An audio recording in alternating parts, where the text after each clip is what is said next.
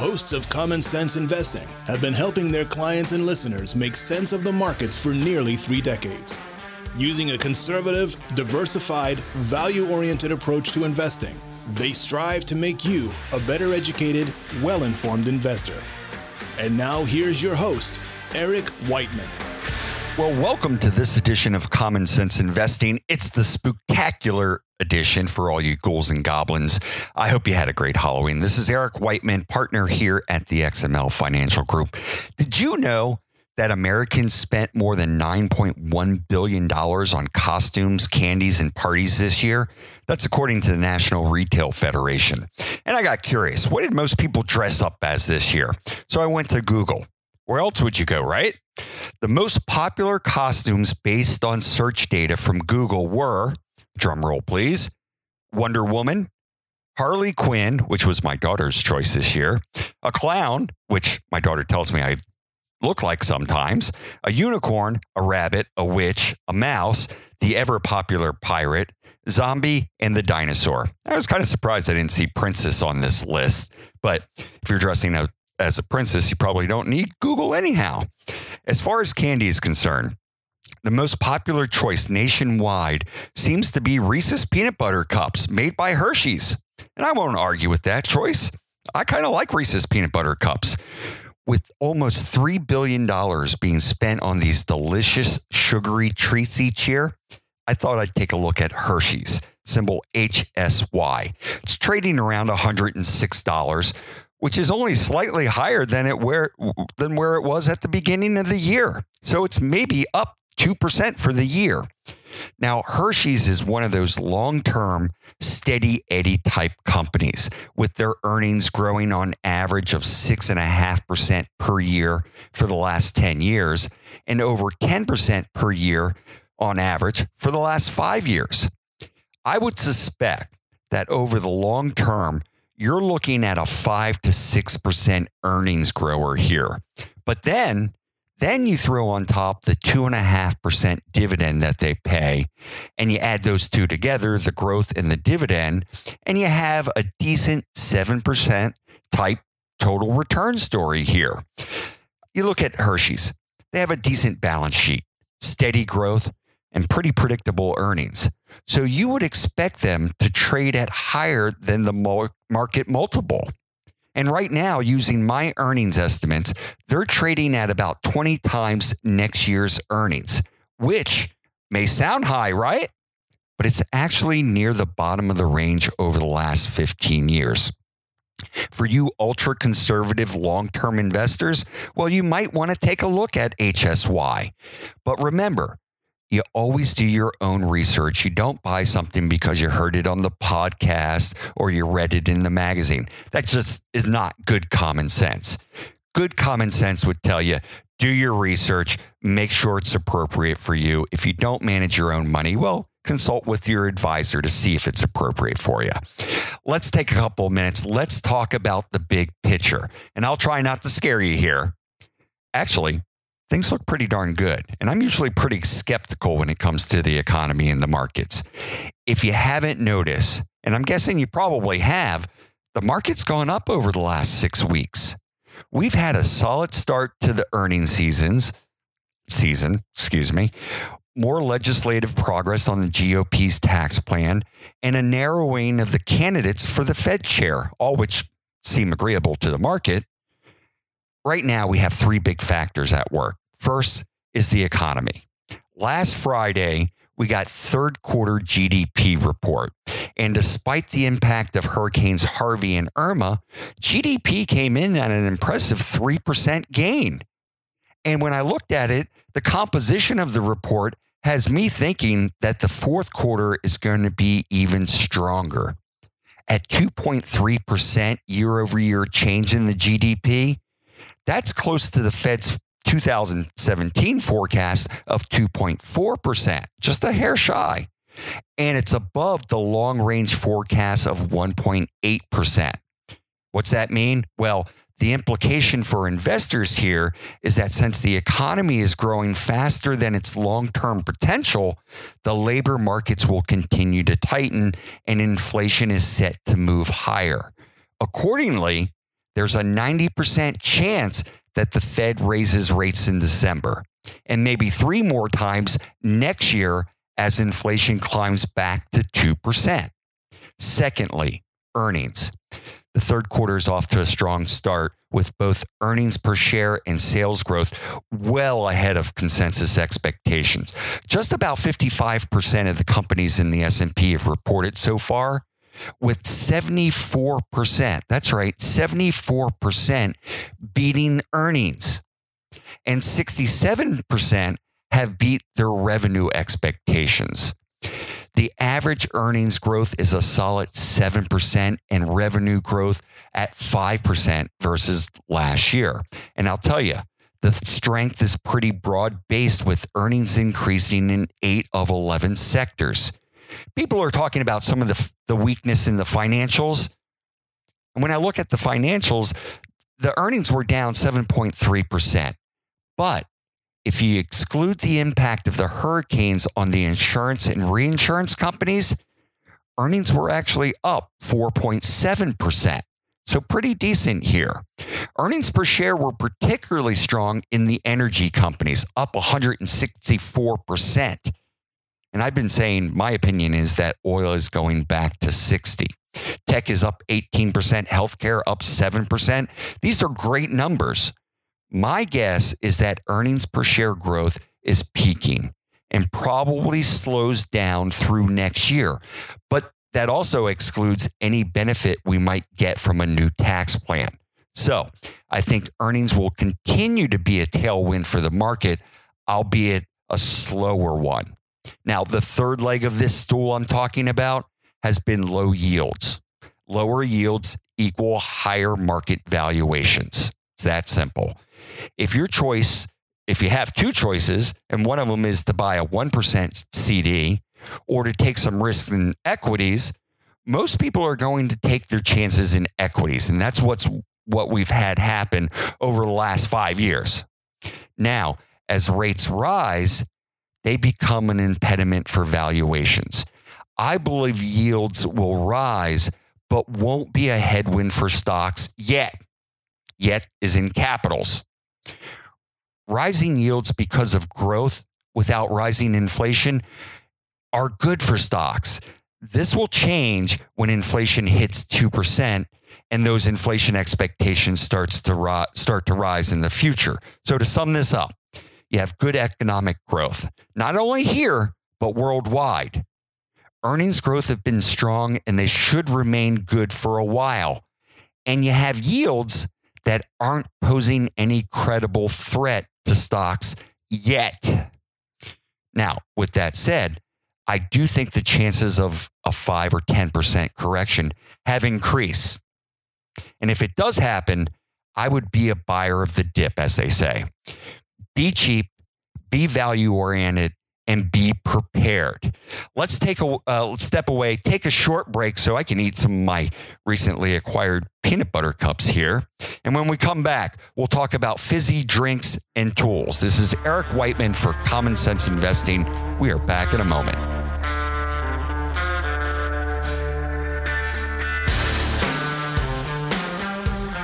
You've worked hard. You've saved and invested along the way.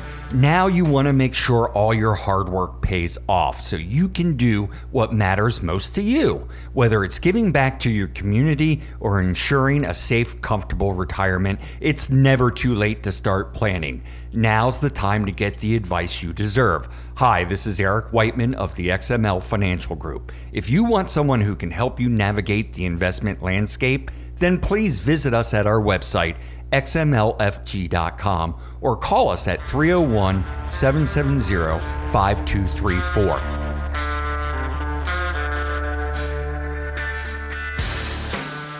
Well, welcome back to this edition of Common Sense Investing. I'm your host, Eric Whiteman. So glad you could join us today.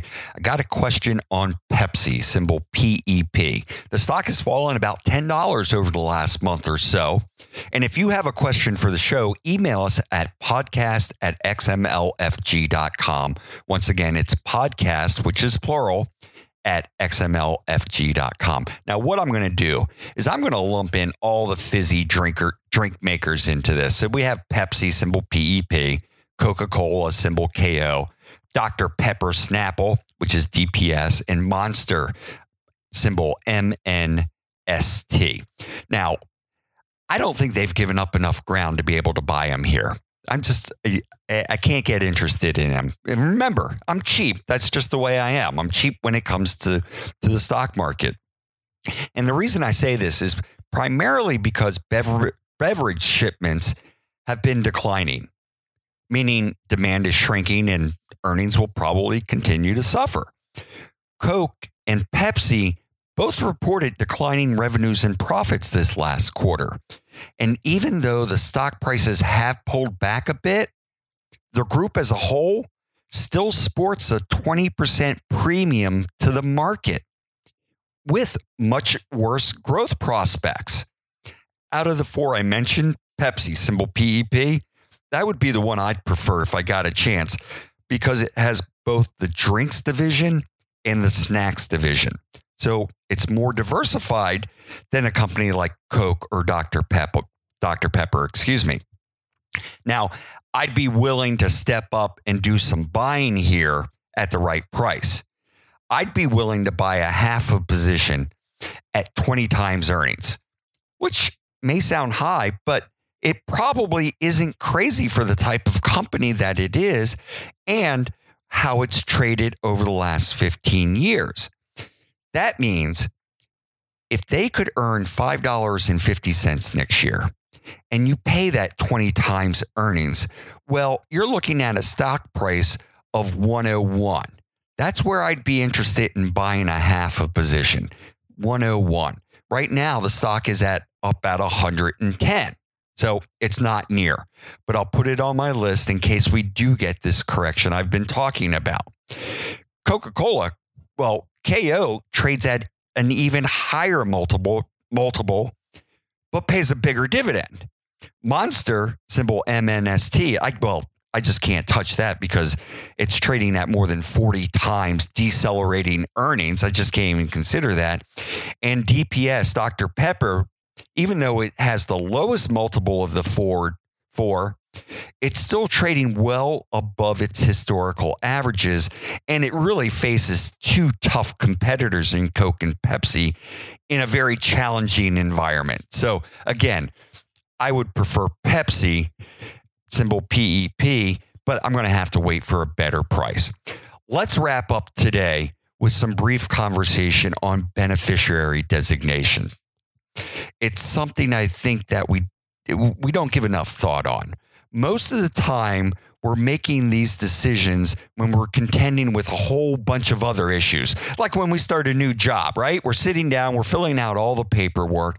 We're looking at our healthcare options, our 401k allocations, and all that stuff in there. And we don't think about them. And when we go on the computer at night to check and see how our portfolios have done for the day or the week, nothing pops up that tells me, hey, check your designations, or, it doesn't come in on the statements saying that we should review it. Heck, some of you out there may not have checked them for years now.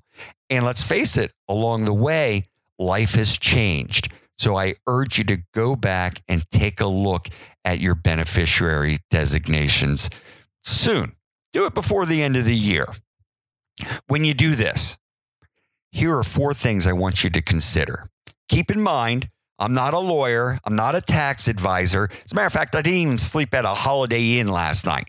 But here are the four things I want you to consider. One, when it comes to IRAs and 401ks, only spouses have the opportunity to roll over those accounts into their own IRAs.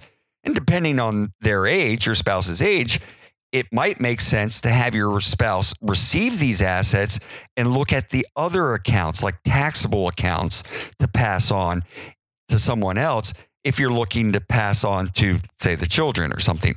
If you earmark the kids as beneficiaries for your 401s or your IRAs, they have the option of rolling it into an inherited IRA, not their own. An inherited IRA, which has specific rules on distributions.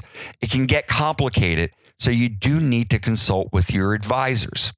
Number two, You can name contingent beneficiaries, and I suggest that you do so. If your spouse is the first beneficiary, right? That's what most people do. Name your spouse, your significant other.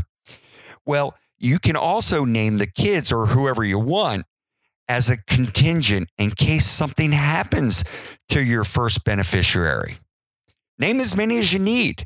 Just because the form only has maybe one or two or four spaces doesn't mean you're limited to those. If you need to put it down on a separate piece of paper, then do it. And ask for confirmation back from your broker or what have you. But again, don't limit yourself just because there's only a certain number of lines there. Number three, and I see this happen all the time. Make sure your beneficiaries sync up with the other parts of your estate plan. So if you've gone to a lawyer and you've just had a trust or a will drawn up, well, make sure the beneficiaries are correct. The beneficiary designations on your account will generally trump what's in the other documents, and that may not be what you want. So you want to make sure everything is aligned. Keep that in mind. And the last thing I'll give you to consider is for your individual taxable accounts. Now, taxable accounts don't have beneficiaries, but for your individual taxable accounts, you can add a beneficiary by putting on a TOD or a POD designation. That's transfer on death or payable on death. You can add those designations to your individual accounts, and it's cheap, it's easy, and those assets won't get caught or shouldn't get caught up in probate, in the probate process. And if you've been through that, it's just a nightmare. Well, I'll tell you, that's all we have time for today. We are back next Wednesday with fresh ideas, and until then, remember, it's just as important to protect your assets as it is to grow them.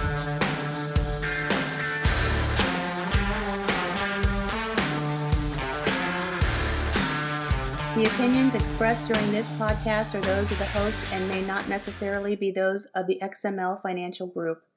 Information provided should not be construed as personalized investment advice or a solicitation to buy or sell any security or engage in a particular investment strategy. You should consult your personal financial advisor before investing to make sure an investment is appropriate for your situation. Furthermore, this information is not intended to be a substitute for specific individualized tax or legal advice. We suggest that you discuss your specific situation with a qualified tax or legal advisor. Investing strategies such as asset allocation, diversification, or rebalancing do not assure or guarantee better performance and cannot eliminate the risk of investment losses. There are no guarantees that a portfolio employing these or any other strategy will outperform a portfolio that does not engage in such strategies. XML Financial LLC is an independent registered investment advisor.